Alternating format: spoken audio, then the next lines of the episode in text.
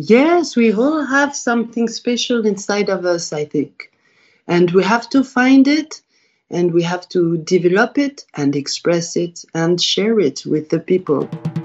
Hello, everyone. You're listening to the Belly Dance Live podcast. I'm your host, Yana Komarnitska, and I'm thrilled to share a new portion of dance inspiration with you. If you are a new listener, welcome to the show. Don't forget to subscribe and receive automatic updates about our new episodes.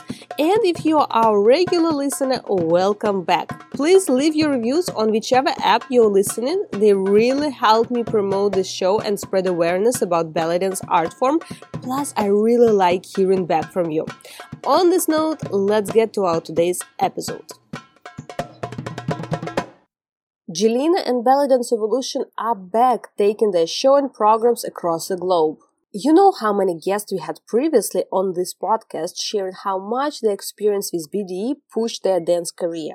You can have it too Audition for Jillina's latest production and join Jungle Book cast. All details at www.joinbde.com.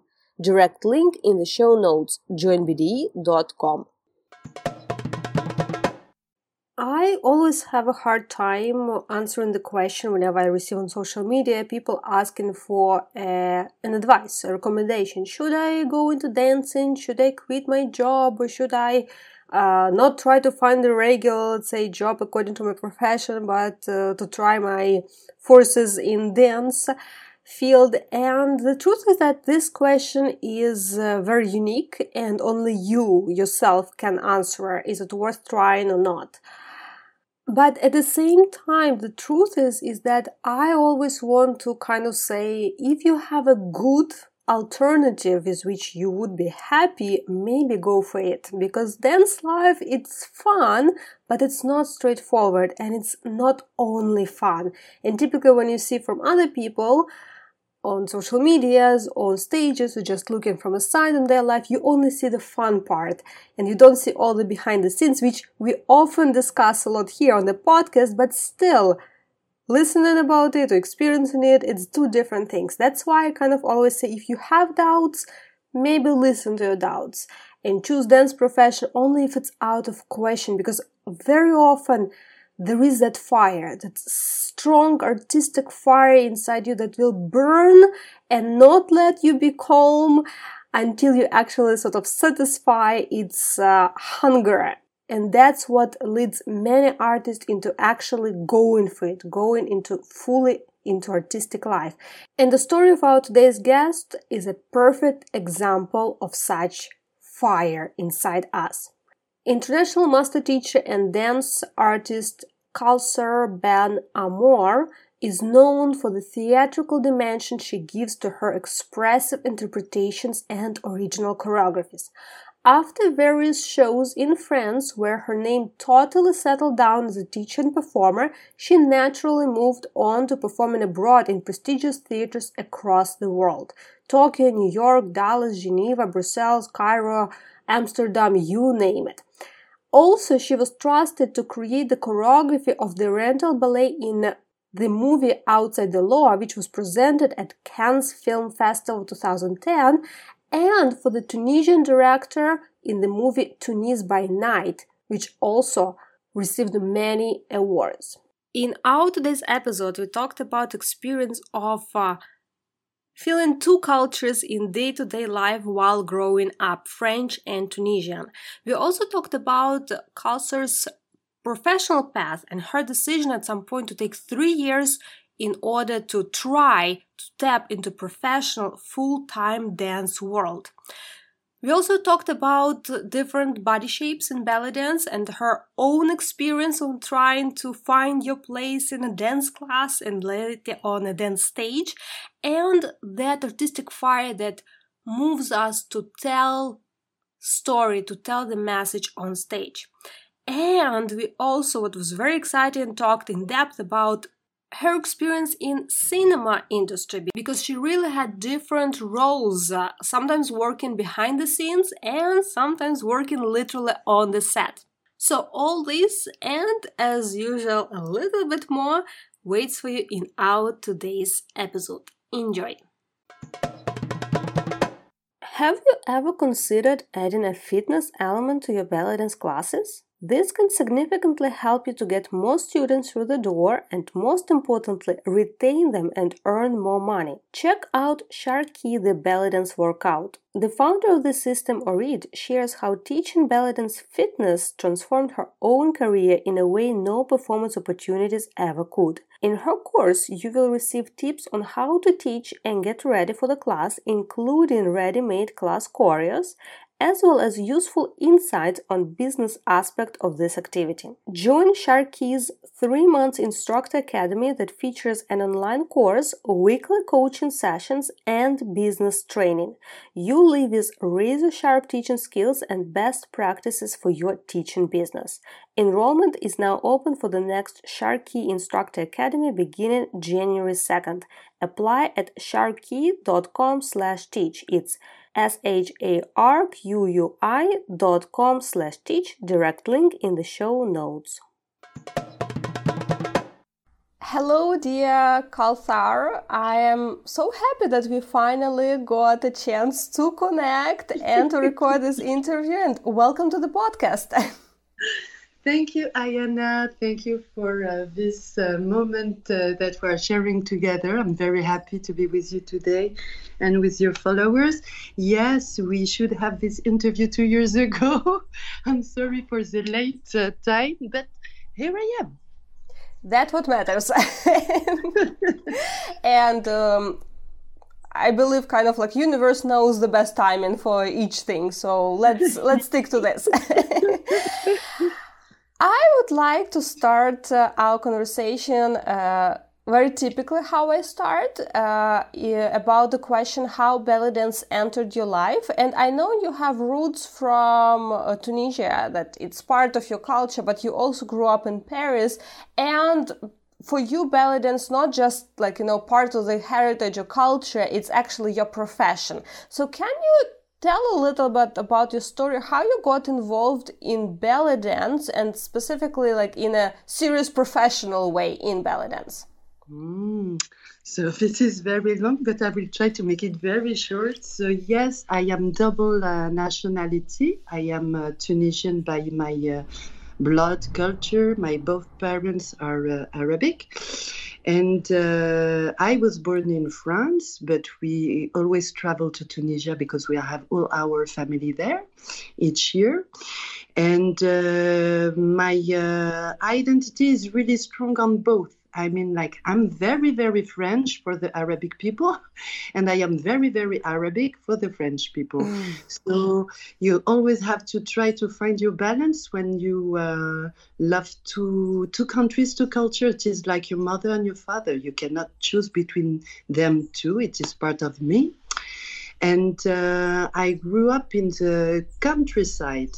I mean, like in a kind of farm with my uh, parents, and um, uh, very French uh, countryside, Normandy. And um, so the time we were spending the whole year, I mean, in uh, France, waiting for the summer to go back to Tunisia, um, the link we had uh, with my uh, culture is. Um, uh, my father used to uh, buy some uh, video cassette. I don't know. Uh, it is, you know, the old video you mm-hmm. put in. Yes. Mm-hmm. So every Friday he goes to the market, uh, open market, and he buys some uh, videos from Arabic people. And he brought us Farid El Atrache, Samia Gamal, all the very. Um, a classic movie and the weekend with my uh, mother, brothers and sister, uh, especially my mother. Uh, we put these videos and we were uh, loving it, like traveling and see these Egyptian movies. And uh, so for me, the link with uh, Raqs Sharki, with uh, Oriental dance, was in this movie in black and white personally, when I was uh, young, I didn't know there were still some uh, belly dance, some uh, uh, Raqs Sharki. For me, it was like only in the old movies. So I loved them, and I was looking at them. I loved more the the, the music uh, the music w- was my first love, the mm. voice of uh, Farid and all this. And then when I grew up, I um, went to study my uh, university studies in uh, England. Mm-hmm. So I went there, and in England, when I arrived, uh, I felt so far more, more far again from my Arabic culture and people, English people, for them, I was French because they hear me and um, they consider me as they, they, see the French person first. So uh, after some uh, two years or maybe one year, I uh, I decided to find something, and uh, I found some. Um, uh, Oriental uh, dance class in London with some dancer called Asmahan. Asmahan Johnson, and it was like pure um, uh, spontaneous idea. So I went. I went there and I did the class, and uh, I thought I was like not understanding nothing. But at the end of the class, she came to me and said, mm, "You got something, you know?" And I was like, "What? Me?" And uh, it stays on my mind, but uh, I I never thought of doing it uh, seriously, like taking class. It was like just to have fun. Then, when I went back to Paris, my uh, sister offered me some uh, dance class. Uh, I started with one, two uh, teachers like this, and it is, I think, the moment really it goes, it went into my heart. It is uh, in the class uh, with uh, Mayodi, and he put some um, Um. And uh, this was my first class with him, and I heard the music, and my only memory of this moment it is like uh, there is no sky, there is no walls, there is uh, there was nothing, just me and the music and the voice and uh, I don't know what oh. happened. And this moment really, uh, I felt something and I wanted to go back to the class. It was not I wanted to be a dancer or to dance, it was the music. And uh, I was like um, a blotter. Uh, you know, you're always hungry and mm. uh, I was like always going to all the classes. And uh, this is the moment to say to me, "Yeah, what you're doing in beginner class, you should come to advanced." I said, "Yeah, but I don't know nothing. I think you've got something." So I went, and then uh, very quickly put me in his ballet, and with his ballet, he put me on stage. But it was nothing like I decided to plan. It was like very uh, to push you to push me here, there, there and um, this is how it happened that I uh, went on stage. I didn't have like the same uh, maybe uh, way of dancers like yeah I want to be a dancer I'm gonna uh, I'm gonna to plan like this and like this and then after like three years i decided uh, i was feeling like yeah i have something to say. I i need to see something else. So this is the moment i met mr Yousry Sharif and started to to taking class everywhere to study everywhere I uh, I could. I went to Egypt. I followed the Yousry Sharif in many countries. I spent many times in uh, Cairo uh, with uh, so many with anything, any workshop in France or. I was studying. I I needed to know things. I, I love the way to discover from each teacher different or each dancer things and uh, I was uh, hooked mm-hmm. I was thinking only about dance. I was hearing so much music, and my Arabic was getting better because I didn't go to Arabic school. So my Arabic was limited to what we were speaking at home, for example. Um, and uh, with the vocabulary of uh, high um, uh, of Kulthum, Farid, and all this kind of music, very high level uh, music, grand répertoire, we say in French.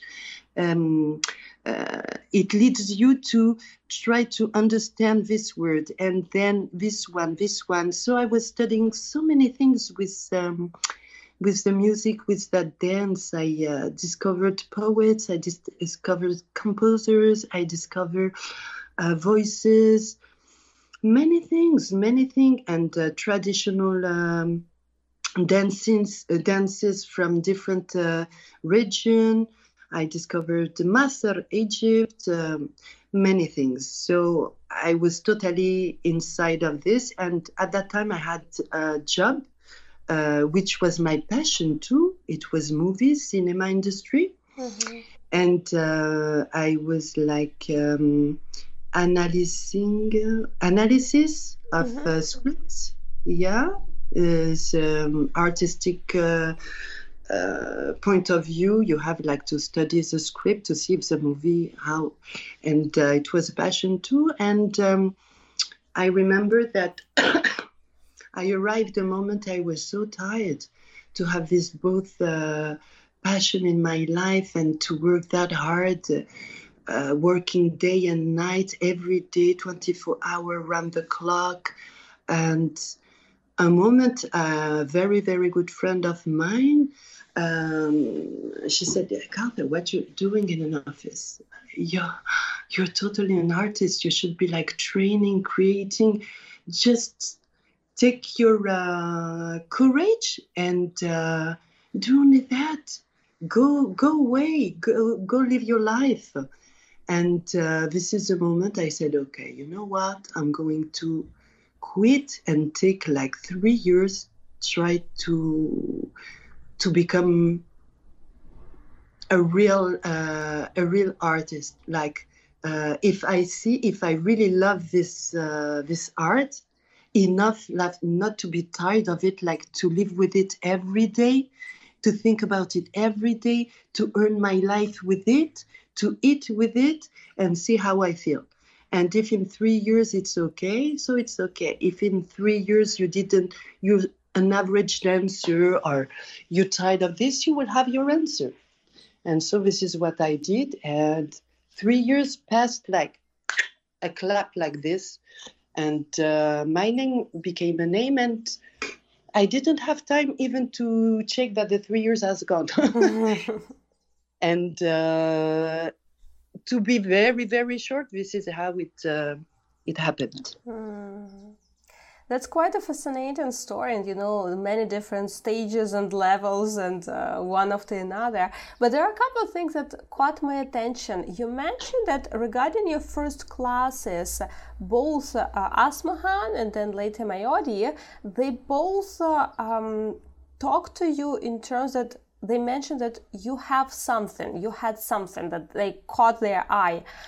What do you think was some that something that caught their attention and they to the point that they actually wanted to talk to you about it and to mention to make sure that you understand and you you aware that in their opinion you you do have something special and that's although you were a very beginner dancer at that time mm, to speak the truth really i didn't know i didn't understand because for me i grew up with already uh, the dream to be an artist. But for me, it was like movies or, you know, it was like acting theater. And so for me, like if you didn't uh, go to class, like from early age, you're you're nothing. You didn't learn nothing. You can't be working in artistic world because you don't have all the the tools. So for me, it was like mm, uh, maybe because I understand the music or I don't know. And I could see that in the class, I was like very different. I felt like very uncomfortable. I uh, my size is one meter eighty, so every time it is Carter, please uh, go this way. You're too tall. Uh, oh, your arms. Oh, you know the other students like you feel like you are an elephant in the class, you know, because, or when I started, it's, oh, the, the very tall girl. Mm. So for me, I was like, or oh, she's a little bit like curvy, or always something, you know. So for me, I didn't feel in my uh, place. I was not like. Uh, I, I, don't know. This is maybe a question that you should ask them, maybe. Mm. But at the beginning, I didn't understand. I just followed the train. Like I put my foot in it, and I followed the the movement. And um, from each person I met, uh, um, maybe yes, after Mayoti, I met uh, Orit, Orit Maftsir. She was the first female dancer I studied with, and I was very impressed by her feminine uh, way because you know when you study with men, it's different, and her arms, her legs, her attitude, and I. Uh, um, I felt uh, okay now maybe my uh, positive i have something positive that i should work on. Okay i'm tall i have long legs long arms i will work them.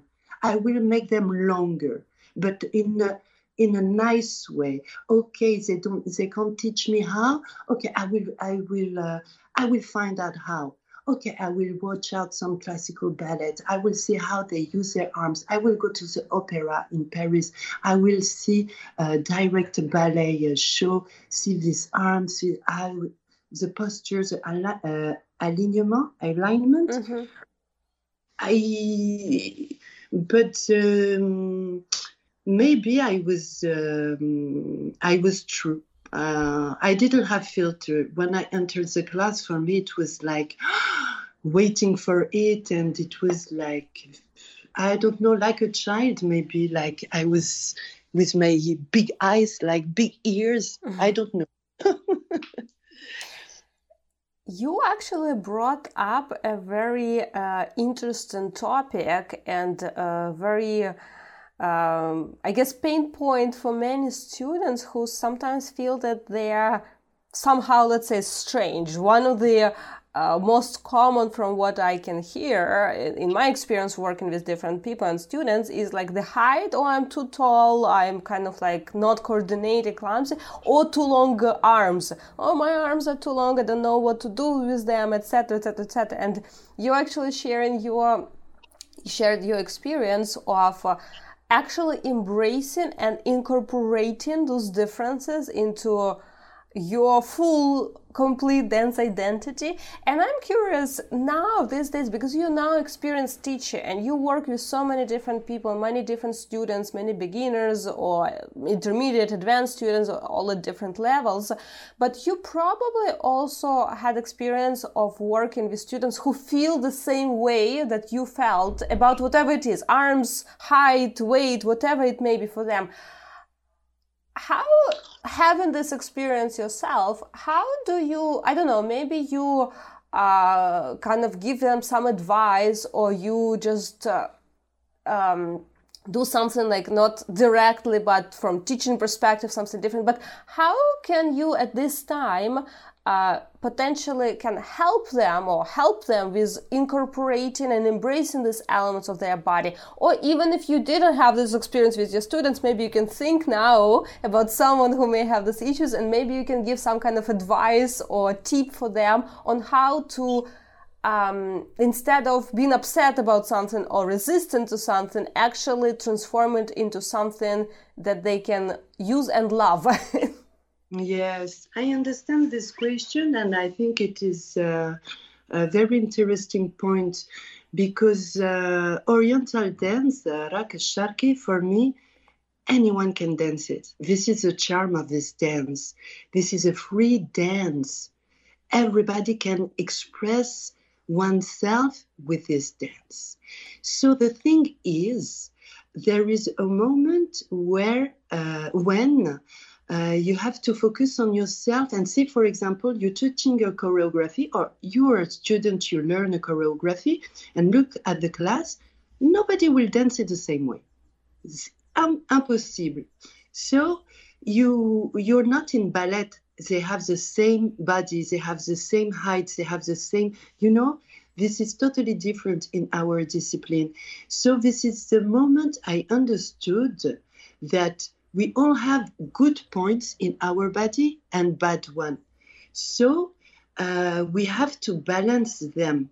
It is like you have to um, push yourself very strong, work on your good ones to develop them, and the weak ones to push them also to make them better and better. So for me now, when I see a body, um, it depends. Huh? It can be also because I have also many um, professional dancer who ask me private classes because they say, uh, yes, I see uh, maybe your height, how you are, your style, how I would like some uh, to make me work on this, on that, you know.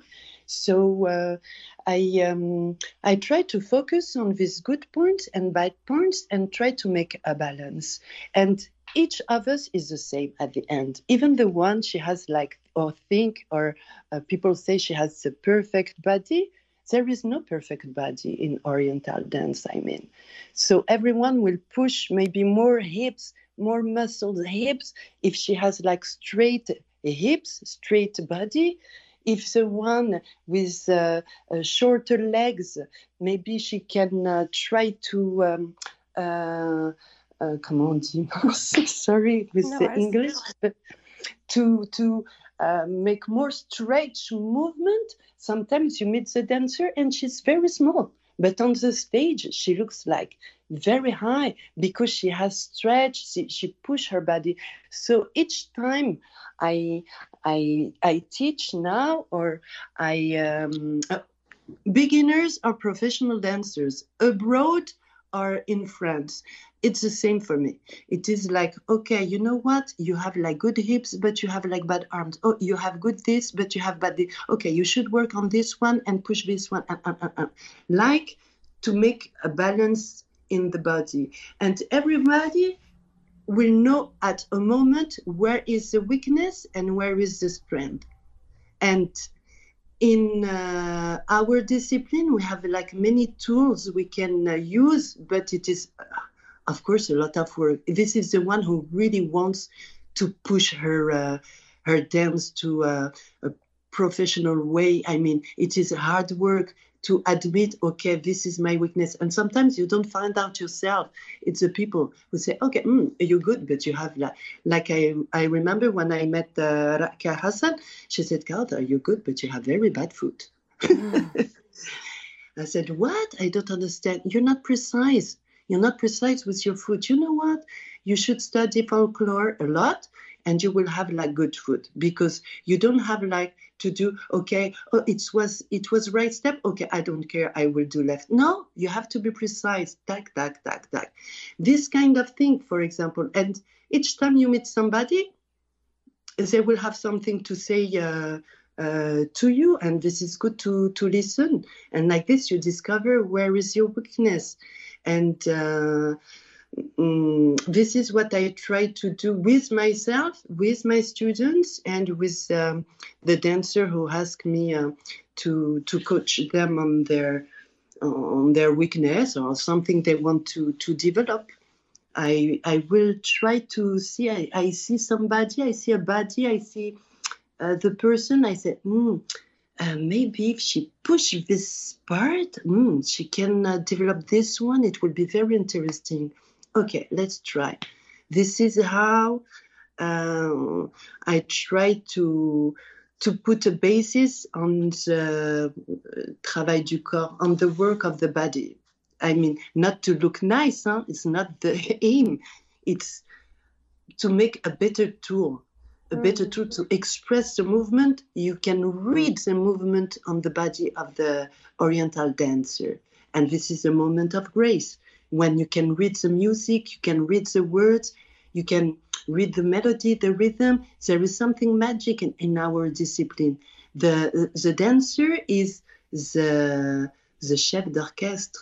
I mean, she she's direct, directing the orchestra. I don't know other dance where this happened.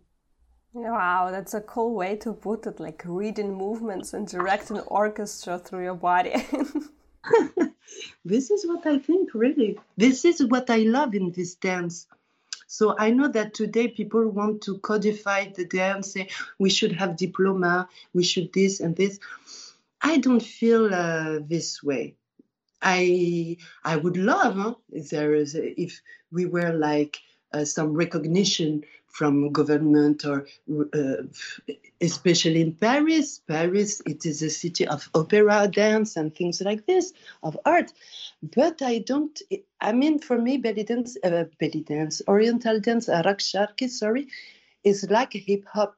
They don't need to be codified because this is a free dance, and from the moment we will put square around this dance, it will become something something else. I don't yes i have no words but i think this is uh, the the glorious part of this dance and why maybe she traveled all these years and years and years. There is something that everybody can express everybody can find something and at the same time everybody all the person but every kind of body every kind of soul can find something in this. And this is the magic of it hmm. i guess it also can be put down to the main point of uh, analyzing literally analyzing uh, your dance your dancing and knowing uh, weak and uh, strong points so that you can emphasize strong points on stage but put emphasis on weak points in your classes and training also earlier in our conversation you were talking about your uh, your family and the uh, sort of household household cultural household like you were raised in uh, france but you yes. had very very strong connection to your culture from tunisia and mm. um, in my experience i actually noticed something interesting i was working in canada with a lot of uh, immigrants in different communities uh, mm-hmm. which historically let's say immigrated and i noticed that very common in the second or third generation so for people who already were raised in canada although mm-hmm. their parents were trying to bring the elements of their culture, they kind of felt sometimes because I was talking like about weddings, sometimes you see different generations in one family or birthdays, discussions of their like uh, events and performances, etc. And then I noticed that it was very common for second or third generations to be a little bit resistant of their culture. And then in your mm. case, you actually were talking opposite. Uh, you you even mentioned that when you went to England, you felt way further, not from France, from Tunisia, from your culture. Uh, so, what do you think was the key? Uh, if you can think about this now, especially from this perspective of being like adult, being a parent yourself, but what do you think, in your opinion, was the key? I don't know, concept or principle or behavior or approach of your parents that brought you so much love to your uh, original culture, although you were raised in France for most like most part of your life you you spend in France. Mm. Uh, the thing is that. Um Okay, my parents, when they uh, moved to France, I mean, they, they did the choice to be in the countryside because they love the the land. I mean, uh, the land um, to work the land. Mm-hmm. My father loved uh, the nature, yeah, and he wanted to be far away from the noise of the city. I mean, the noise. It is like immigrants packed all together you know, and packed in bad parts of cities. So he wanted to pro- protect us from this. But the sad part at the same time, it was isolation mm-hmm. in countryside. So I had nobody looking like me. And when we arrived in the small village, people were not nice to us. Mm-hmm. They were afraid. And so I felt a lot different. So when I was inside the house, it was like very Arabic, very uh, conservative. Also, I have to admit it. My parents were um, the only. Uh, all their family were in Tunisia. They were alone in France. It was very hard for them. So maybe inside the house, it was rich of all our culture because they, felt better like this and um, um, but there was this gap between the house and the outside and i didn't understand what was my place you know? And um, when I was traveling to Tunisia, there were some amazing things. As the music, the, we always go to summer, so there was all the weddings, the orchestra, the music, uh, the cousins. So you you go out, you dance all the night in the wedding, and everybody is invited in uh, Arabic wedding. It is not like maybe the French one with the card. You have to send invitation, you know, this kind of thing. So it is all the people together, and um, it was warm. There, there, there, was this kind of thing, and so I was uh, maybe um, uh, in England again isolated from this part of my uh, identity. I uh, I didn't have like uh, uh, nothing which was Arabic around me. I, I, love England, I love French, I love all this, but it, was missing inside of me, and um, I couldn't see my parents and brothers and sisters. Was six brothers and sisters, so it is a big family. So you feel uh, the lack of something. And uh, when I started uh, dancing, they were uh, they did agree about it. They were not supportive at all, I can say. And this happened a lot to Arabic uh, girls, I mean. But um, the next uh, generation uh, are more uh, resisting, may, maybe because they or they are born in the, the land where the, the parents uh, migrated, so they have this part of the culture of this land.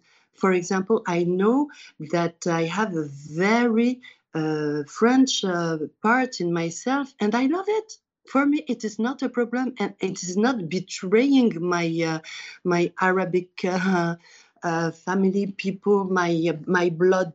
For me, it is being richer. I have even more culture, and everybody should find his balance. Um, and maybe the, the new generation uh, understand it be better because they didn't see uh, the parents or the grandparents suffering. Because you know migrating is not easy thing. Mm-hmm. and we can see it now on tv with all which is happening since a few years. But uh, at that time when uh, there were colonies french uh, in uh, North Africa and Egypt and everything, we couldn't talk about the the bad uh, part or when people were migrating. It is. Uh, people didn't care that much, you know. So there, it is a lot of uh, suffering, and uh, maybe you don't want to uh, to cause uh, more suffering to your parents, so you will follow their lead. But there, there is a time when you have to find out about yourself. You or you live for you or you live for the people? No you you have to find your balance. And this is the moment i understood it. It was in england. And this is why i i came back to paris I wanted to be to come back and be myself, take uh, take um, uh, artistic way and uh, launch me in uh, uh, in cinema industry to follow my myself and not to be uh, what they expecting me to be. And it is becoming maybe easier and easier on generation.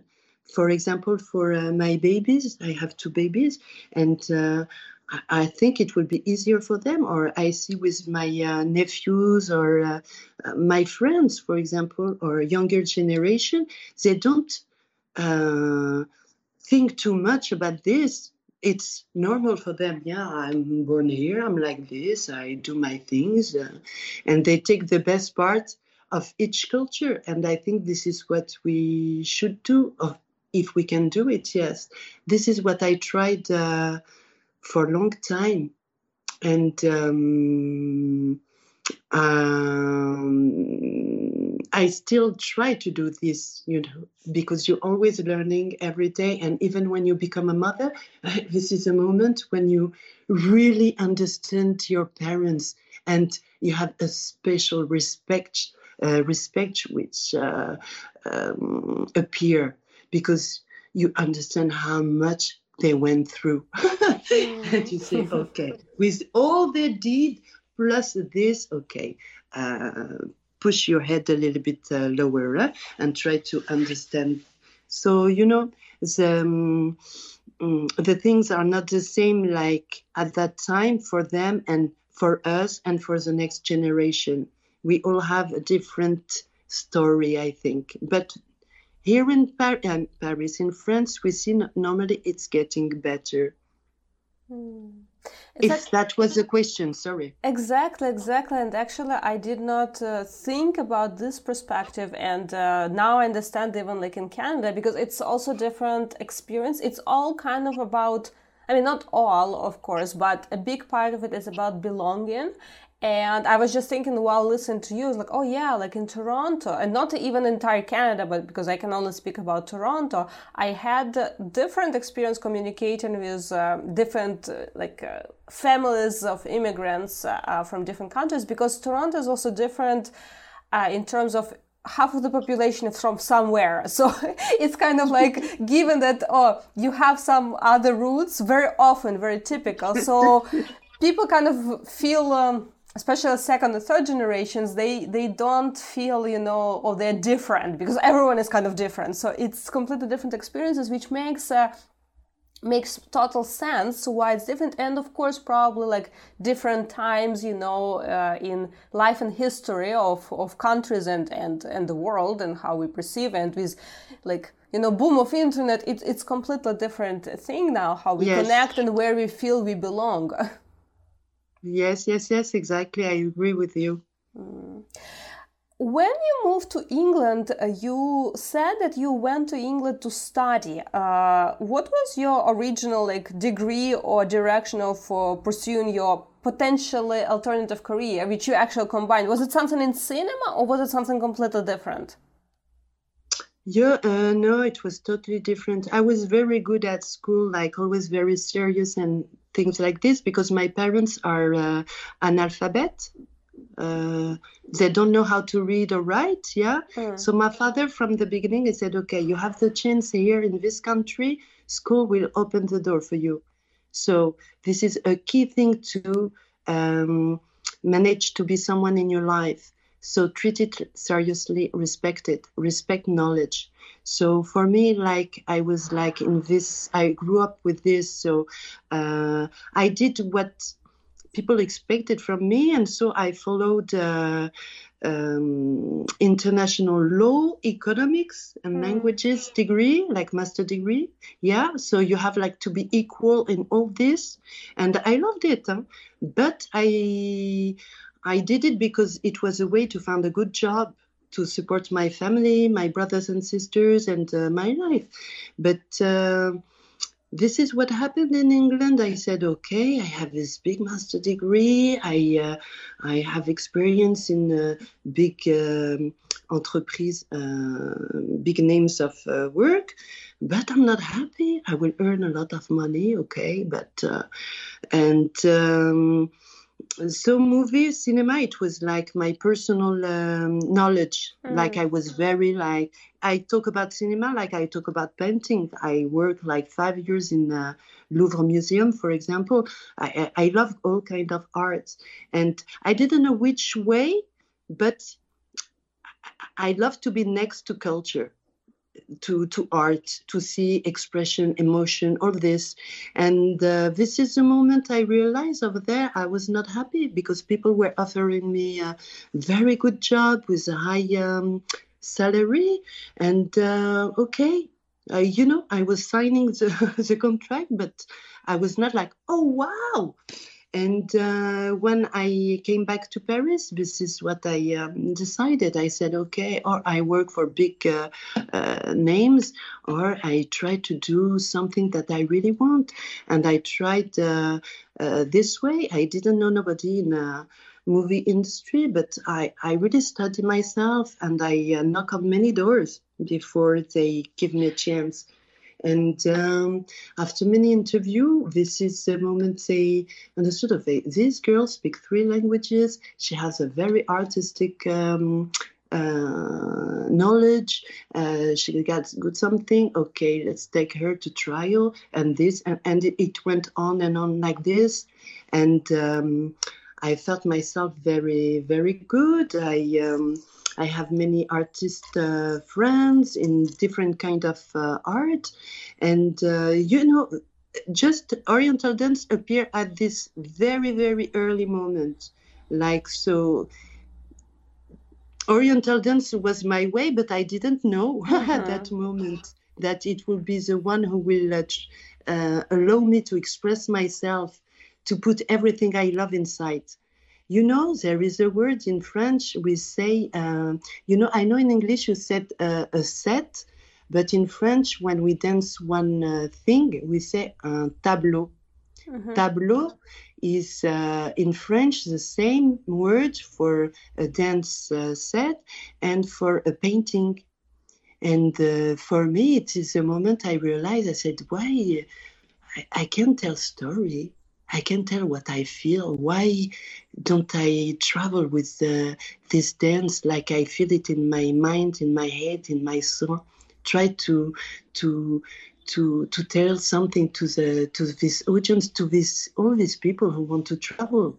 They will travel with me, and so it, it gives me my way because I knew I was different from the other girls. They had more practice, more uh, uh, more years of dance, say uh, maybe more uh, beautiful, more a better body. So I just, uh, what about you? I have so many things in my mind, in my heart. Just be you. Mm. Try to express what you love, and uh, this is how I I started.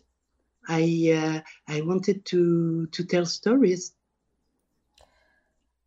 May I ask, uh, how was your family reaction when you decided to take it to the next level? And dance was not just passion or hobby or like artistic outlet, but you actually decided to take it professionally and quit your job. Uh, very, very hard. very, very hard because I have like. Uh, I started early to work, and uh, for them, I had like a very high, good job in the very famous French uh, movie uh, TV production, very famous. So for them, it was, oh, my girl is accomplished. I can sleep well. And so I come one day and say to my mother, Mom, I want to quit. I'm going to quit and do only dance. And she looked at me like she's uh, she's crazy that poor girl she lost her head like her mind and she said but what are you going to do and uh, i said i'm going to dance mom and she said uh, uh and this is the moment i realized ignorance in the fact that uh, my mother saw me and i can understand her uh, saw me like, what are you going to do to dance in cabaret and in uh, uh, bad um, bad uh, things? Because this is the only link there was in their head. You know that. Or in Arabic movies, okay, we say this is golden age, wow, this is super, Samia Gamal, blah, blah, blah. But it is always the same. Or they broke up a, a, a marriage or they have like a bad uh, they don't have like uh, interesting uh, character you know so mm-hmm.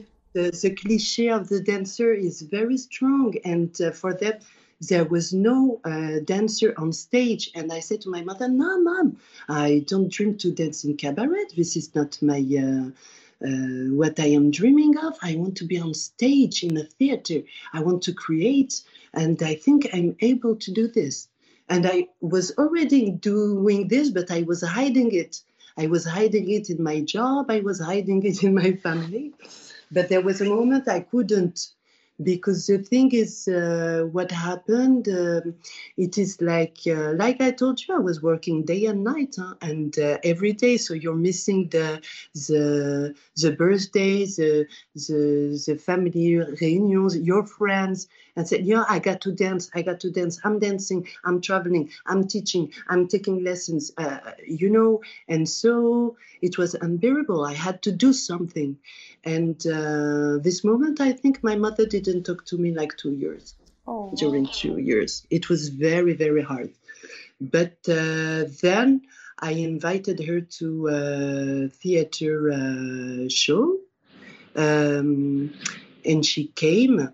And uh, she knew this uh, theater because I always used to take her in uh, Paris to uh, to attend um, uh, very famous uh, Arabic singer or uh, uh, orchestra and things like this. It is Institut du Monde Arabe in Paris, and uh, she she saw her daughter in this stage, and at the end of I remember the curtain going getting closed, and I just opened it in front of everybody, and I jumped in the in the audience. I was running. I knew where she was sitting. I said, ah, "Hi, mom. So, how did you find it?" You know, and she, I mm. could see her eyes. She was like. She was so proud, but she couldn't say it. Like at the same time, she was so proud, but at the same time, she she was afraid, like to to saying it because she was afraid for me for me and uh, today i understand it. But then she she she was like more uh, supportive like uh, okay mom uh, no i will not be there because i will be in japan. Uh, no mom i have to do this. Oh mom you know this is the costume i have. And and she was i was not talking of everything to her but she understood what i built. And i think she this moment she, she, she respected me a lot. She said, "Wow." You know, I always say whenever people uh, reach out to me and like with uh, concerns, or oh, should I do dance career? Should I not do? And I always reply like, go for dance career only if it's out of question any other alternative like that it's only one answer in your heart because uh, wanting or not we have to deal with many different situations which typically is like financial or some logistic communication like things that uh, or long time for like real success you need to persist persistent but on top of that we sometimes also need to deal with those situations and in your uh, case, it shows so much how much you actually love dance to be able to stick to your decision to go through dance and to go through persistently without stopping, trying to reach your goal no matter what. And uh, this persistence and this passion to dance is just, they just deserve admiration. That's it. Merci beaucoup. Thank you very much. Yeah, there are hard times, I think, for every artist.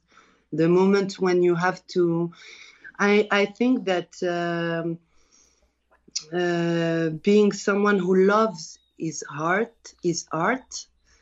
Uh, I remember I uh, know um, a musical uh, artist. She's kind of famous. She lives in, in Paris, but she she make like Broadway shows and everything. She's the one I told you. Like she said, "What are you doing in office? Just go on stage. This is your where you belong." And uh, I remember she she was saying she's older than me, but she's she was saying, you know, a true artist is not afraid to eat uh, some uh, old pasta because his art is more important. Uh, you know things like this, like uh, you. I think all the dancers uh, from any countries know how many sacrifice we do to dance. Uh, even if it is your only job or if it is not. We all have stories like this, and I can hear it when I travel or I not even traveling or here in Paris with some colleagues. We all have our uh, burden, you know. But uh, if you have this fire inside, uh, um, this fire leads you to do things, and you don't even have to to think because this is stronger than your uh, mind.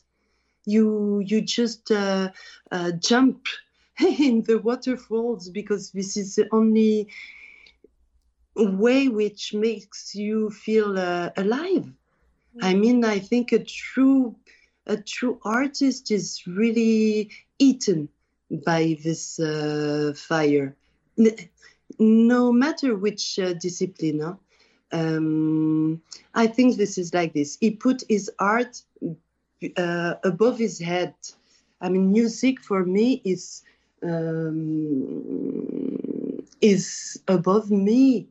Dance is above all this. It is uh, more important. Uh, I don't know. This is this kind of feeling, and you can see it maybe in the eyes of the person or in the way they speak. Sometimes you hear them, and uh, you know, uh, career is also meeting people. Sometimes you meet people only five minutes, but they give you like bam, some little words. It change you. And uh, this is what is uh, happening. It happens to me a lot of times. Sometimes just listening to some people and make them uh, make me understand what i was feeling and give me a direction. It was in what i was uh, doing. I remember i met a singer here in paris a french singer and she was like a, very professional one. I mean, she was on TV and things like this. And uh, uh, we worked together in office in a moment, and uh, it was a moment I was like uh, uh, finishing all my studies in dance. Like I did a lot of uh, studies with all this kind of teachers and everything. And I went to her. I said, "Yeah, I feel lost. Okay, I want to study with everybody, but now what I can do, I don't find another teacher." And she said, "Carter, now this is your turn. You have to create." you have to to put yourself in the studio and work what you have inside you will be creating and this is the moment because this is how you you will grow up and uh, you see in one uh, conversation of 10 minutes in the cafeteria i understood i said okay but she's so right uh, it's time for me to to push myself you know things like this and um, it leads you to to find your way sometime. Mm, yeah, so true. And sometimes it's uh, listening to person talking to you, and sometimes it's just listening someone's talking that can you know uh, bring light the some like questions and answers and uh, we never know when we will find those uh, cues and uh, turning points uh, in our life and specific in our dance exactly. dance life. yes, I agree. Sometimes every maybe random people, huh? They talk to you and they, oh, oh yeah, I didn't thought about this. I I have a key. I have a key here. Mm. And uh, this is like this, I think, and uh, in everybody's life, huh? not especially on dance, but uh, when you have the choice to to between two things, security, work, I mean, security of life. I could see the people I was working with, people like maybe older than me, like, yeah, I bought a house with my husband. Okay, we bought a new car. Oh, we, we, we will have children and this and this and this. And for me, it was, oh, it's so not my plan. I feel so bored to know that in uh, 10 years I will be in this. you know, I, I, there was no magic.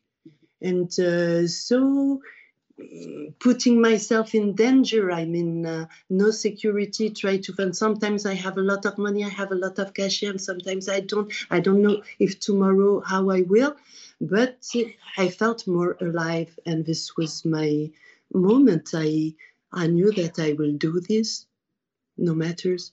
Mm. And as you mentioned, it's so true. Like sometimes it's a random person talking to you and giving cues. Sometimes it's maybe listening some thoughts or ideas on the podcast. Who knows? Exactly. Uh, well, if no, it's true. If if some someone has a um, moment of like you know breakthrough ideas right now, don't forget to message us and let us know about our listeners yeah, it's true. This is uh, sometimes taking the time to talk with people. You understand sometimes about yourself too.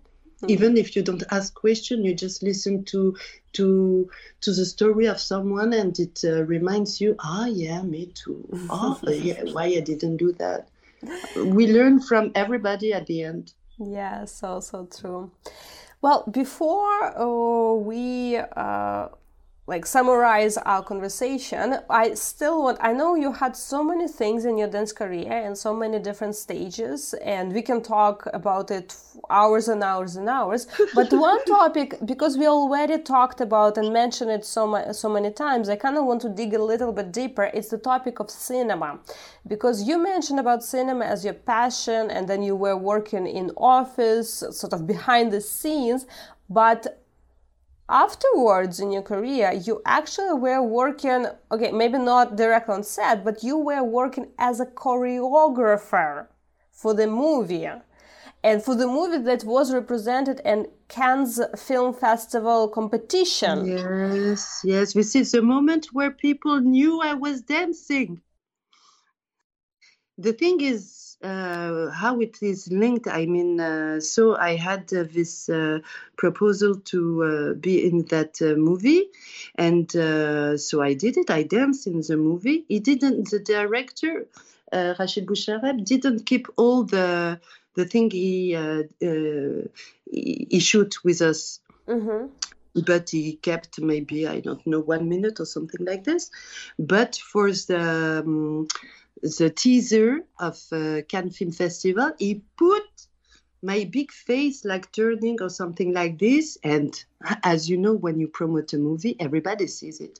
And so in the office, I was traveling to Cannes Film Festival with the film we were working on. Yes, uh, and uh, this uh, this year I didn't go to Cannes Film Festival I don't remember what anyway, but the team who uh, of my office who went, they all call Calther. We saw you on the big screen, and you know this was the moment everybody was uh, knowing everything and. Uh, um, and they were admirative. I mean, they admire the work, even if it didn't uh, last long.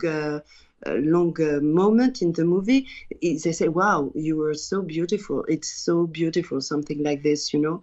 So after, but the second movie I uh, I was in, it is a Tunisian direct, uh, director, Elyes Baccar, who uh, wrote a movie about the uh, revolution in Tunisia when everything happened after, you know, all the Arabic Revolution and he had this moment of dance of uh, Raqs Sharki in his movie. And when he, he wrote me, uh, he said to me, "Yeah, I, I love what you're doing, uh, and I would like you to for my movie. And it is one scene, and uh, you have to dance with the main uh, um, for the main character and blah blah blah. I was explaining to me blah blah blah. And what he saw, he saw me dancing uh, Umm Kulthum on Elbi Ashak Kolo This is old Umm Kulthum, mm-hmm. and uh, he said, "This is so beautiful. I want this." And but I said to him, "Okay, send me the script." I read the script, and I sent him my answer. I said, "Okay, you're a dancer." is dancing in a cabaret. I have to uh, um, uh, to tease the main character. This is uh, not interesting for me, and it is always the same thing. Why do I have to be like a, a stupid uh, belly dancer, like uh, uh, d- dancing in a dirty way in a cabaret for the? Try to find some somebody else. This is not for me. Bye bye. And so uh, I think he was upset. And then say, What are you expecting? I said, Okay, you love this tableau, you love this choreo, you love this dance, so put it on stage. I'm sorry, otherwise I will not do it. And so he changed his script and hmm. created this character, and he was very interested in, in what I was saying. So he developed the character, and then he did all. I mean, he really worked on it. I arrived in Tunisia, I signed the contract and everything, and he he did a real stage with uh, figurants, you know, people that uh, mm-hmm. stained like fake audience. The main character was there, all the actors and everything, and I did it like he wanted it, like I did my Umm Kulthum, and then the film was uh, selected for the International uh, Arabic uh, Movie Festival in uh, Cairo. So we went there to defend the, the movie. And there was a press uh, conference. You know, you have mm-hmm. all the press, and they put me in the middle. I was like sitting with all these uh, very uh, famous people, and uh, I was like, oh my god, what I'm doing here? I'm just uh, the, the, dancer of the movie. Okay, I have like two, three scenes I speak, but what I'm doing here? And then like there was like Egyptian press who took the microphone and said, yeah, I would like to talk to uh, Miss uh, Kausar Ben Amor. Uh, I never, uh, and he said in Arabic, he said, in my life, I never see a, a, dancer, a Raksh dance in movie with Um Kulthum like this and this particular song, you know, because this is like a religious, patriotic song, the, the one I choose. But I mean, this is what I had in my mind, and I did it. And uh, I said, I, I, I, am really admirative. How uh, did you come uh, uh, to to do this, to create this? And he thought it was like the idea of the director. Uh-huh. And then there was like saying, no, this is why I chose this person. For me, she's an artist. And I was sitting in my chair in front of all this uh, in Egypt, in Cairo, with a movie. I was like uh, having. Um, uh, compliments for Umm Kulthum, their culture, and I think this is one of the moments I felt so proud of myself. I said, okay, these people are saying this is true art, and this is in a movie which is selected and at the end the movie uh, it is a tunisian movie by the way. So this is my roots a tunisian team and they won the prize of best um, male uh, uh, artist mm-hmm. Uh, actor.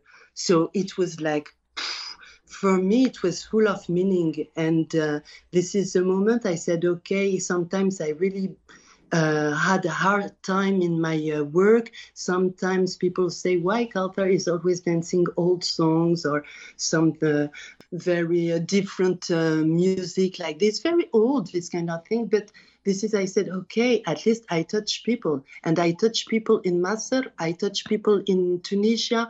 I, I, I, I, bo- I brought a little, little small thing after uh, all these years of maybe belly dancer, like dancing just like this, blah blah blah, dum dum tak, dum dum tak in movies. Even if it is a small scene, I was like very proud of myself. And at the same time, I was like, oh, this time I'm not uh, studying the script for people, saying which is good, which is not good in their artist uh, artistic uh, creation. But this time it is me, which is inside. I'm behind the camera, and I felt proud of myself. Mm. This is also the magic of uh, being true to yourself and staying and being you.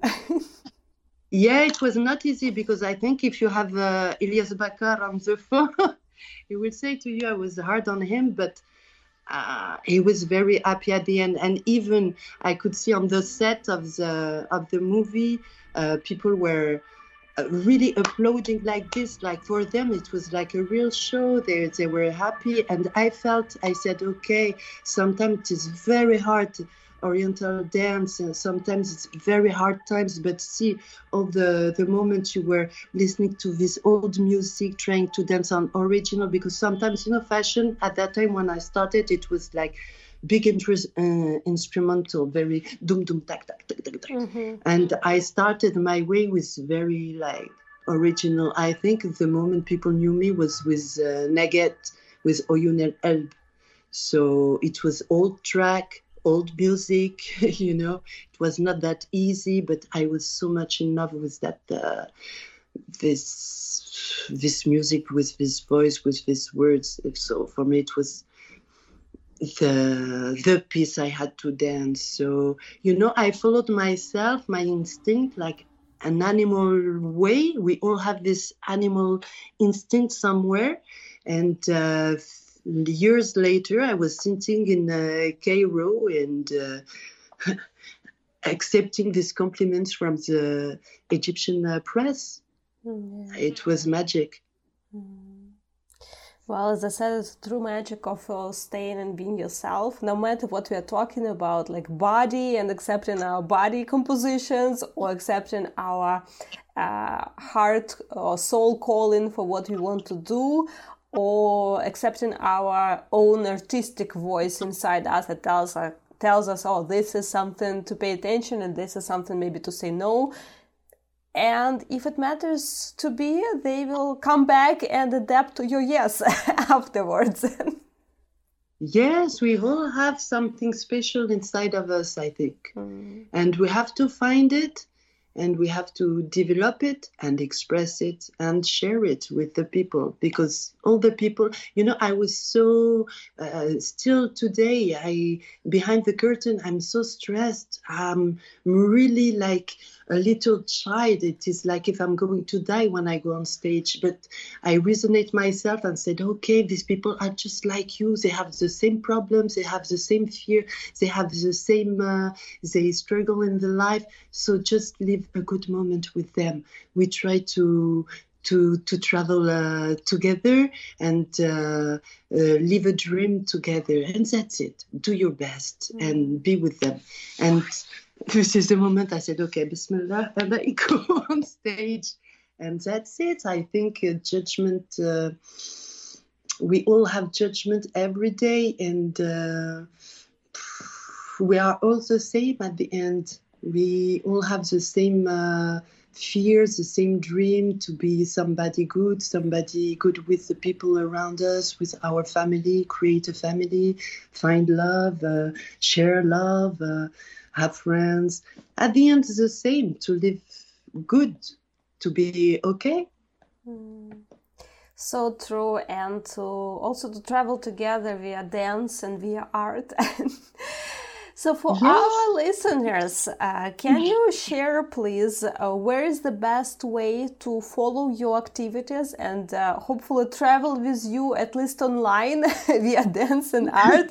Maybe you have a favorite social media or any other way to contact. And if you have any upcoming projects, uh, I know you have some classes, maybe where can people check or uh, tune in and find more about you as well as study with you.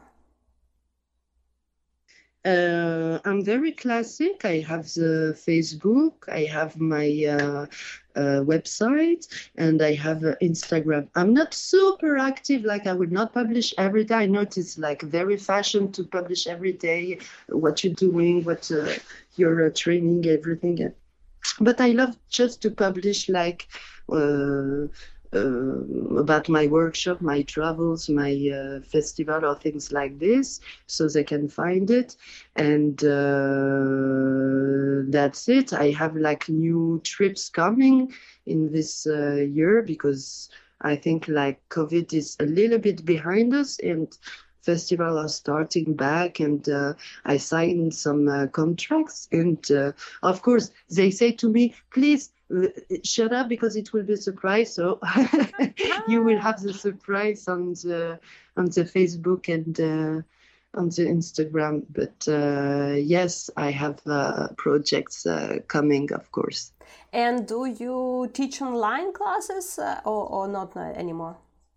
Uh, for me, it was such an adventure teaching online and I'm really happy to close it. I know I receive uh, uh, many. Um, uh, demands to continue, but really, I really prefer live uh, live teaching. It's how can you share everything if you don't even feel uh, the breath of the people just next to you? So there is a limit in the video for me there is a limit so please excuse me all the people but i really love to be in front of the people and we should make a little bit effort now that uh, things are better to to maybe meet each other doing this uh, effort to to to cross each other path again. It's uh, magical to meet somebody and uh, to feel the presence of the people, of your students, of your of the other dancers. We learn so much from uh, each other.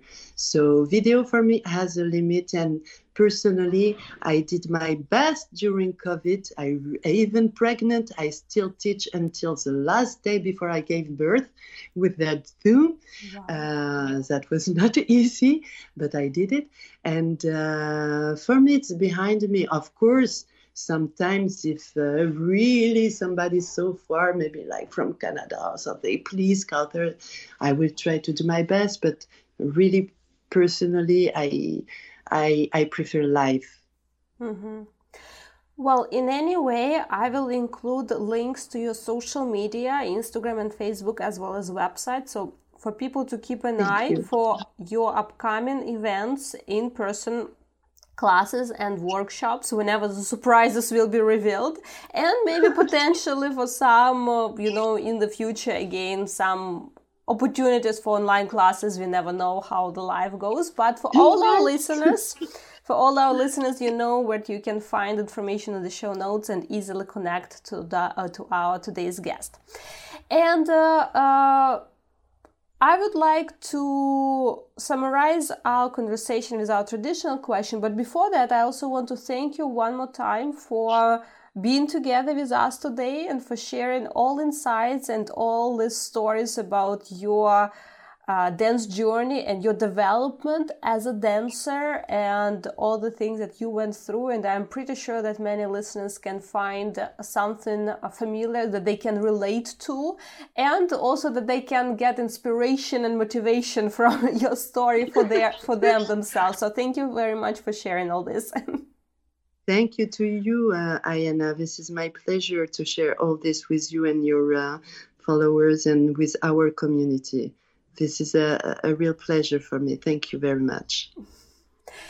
And I would like to summarize our conversation with a traditional question, which I ask every single guest, regardless of what we talked about. And okay. are you ready?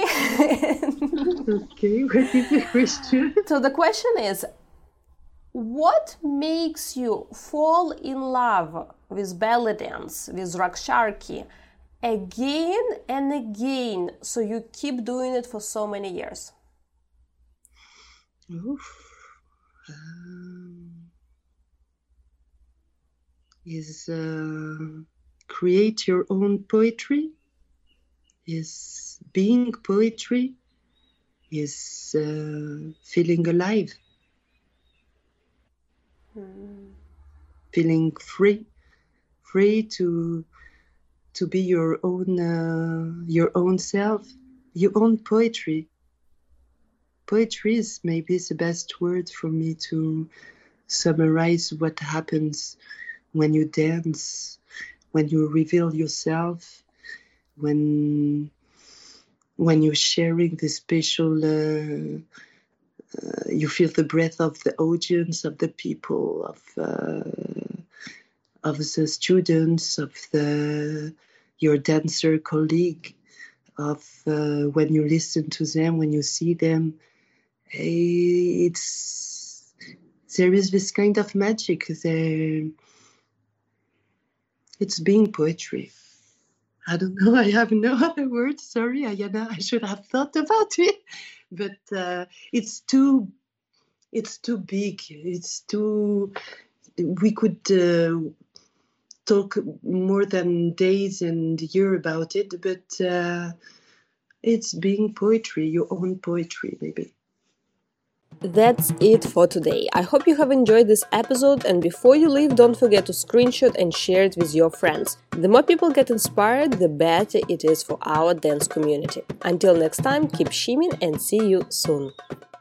This episode was brought to you by the Yana Dance Club, a meeting place for committed dance enthusiasts of all levels. Most of our members shared that the club helped them to improve consistency in their training, meet new dance friends, and discover various topics through hundreds of different tutorials. This is definitely a belly dance training that becomes a lifestyle. Learn more at yanadanceclub.com, link in the show notes, or simply visit yanadanceclub.com and try for seven days for free.